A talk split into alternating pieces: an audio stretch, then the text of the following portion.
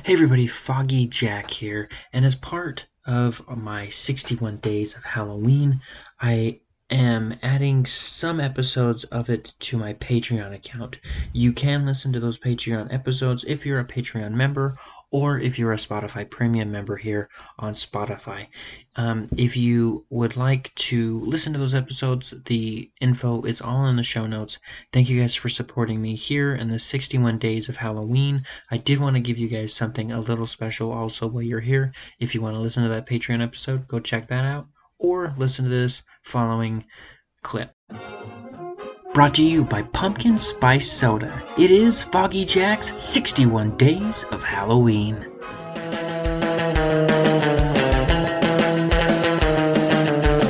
Hello, everybody. My name is Foggy Jack, and I'm the Shock Bazaar Mental Mentalist and the host of the Foggy Jack Live Podcast. Now, let's head on down to the pumpkin patch for more.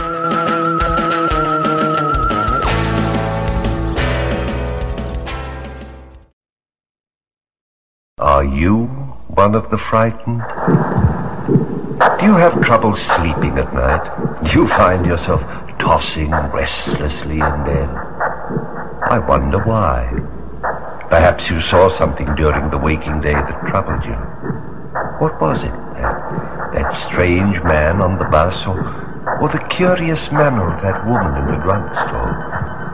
Or maybe your story is like the bizarre incident in the life of John LeGroux.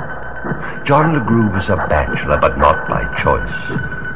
For twelve long years since the war, he'd supported his ailing mother and denied his own happiness. You see, his anemic salary at the watch factory had not permitted any thoughts of increasing the LeGroux household. But John had had something out of life. In 1944 in France, during the war, he had met Denise Franson, the wonderful little French girl who had been the only love of John's shallow life. But a bombardment of her little village and the silence that followed had left John with only one conclusion.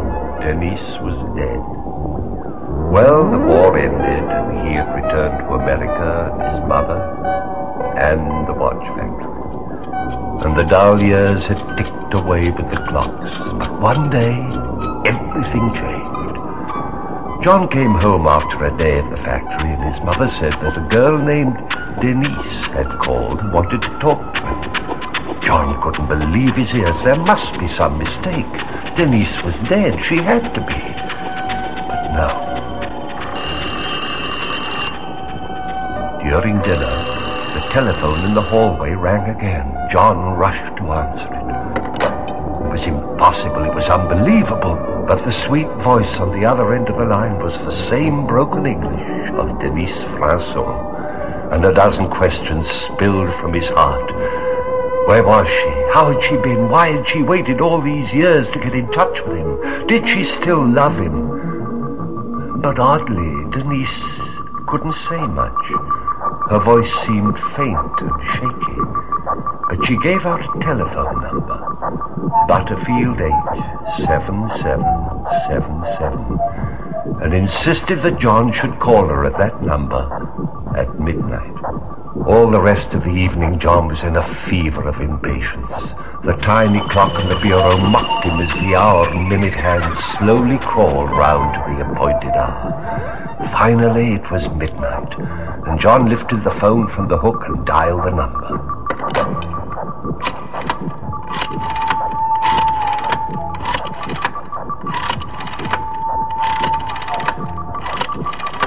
Male voice asked who was calling. Surprised, John wanted to know if he had the right number. Yes, it was Butterfield 87777. Whom did he want to speak to? John asked for Denise Franson. Voice seemed puzzled. I'm sorry, I don't seem to recognize the name. John's voice trembled. Sorry, he said, but this number was given to me to call at midnight, and the man's voice interrupted him, saying, Oh, of course, I beg your pardon. Denise Franson? Yes, certainly, I remember now. The body was delivered for embalming yesterday morning. Looks like an automobile accident, and yet, well, In the midst of life we are in death. John LeGroux hung up sat in his chair staring at the wall for a long, long time. And to this day he still sits staring at a wall and hears a voice, a soft, sweet, trembling voice asking him to call and call and call. Well, I leave you. This is Woodlawn. What?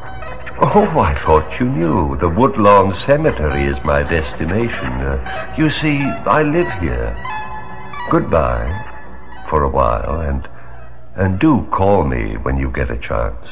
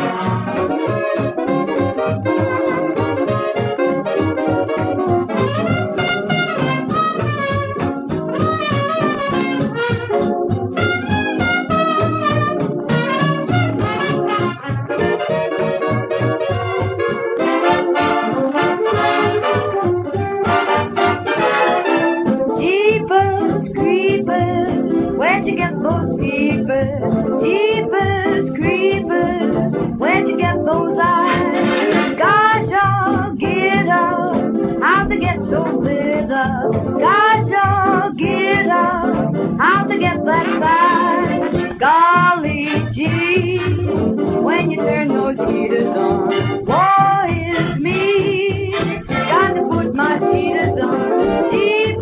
Creepers, where'd you get those peepers? All those weepers, how they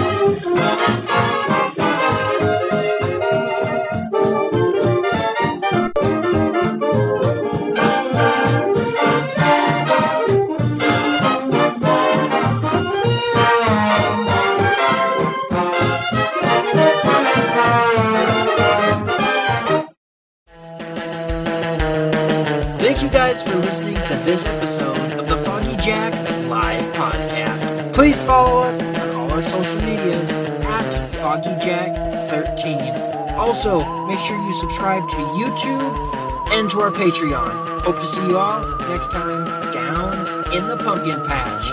Thank you, goodbye, and blessed be.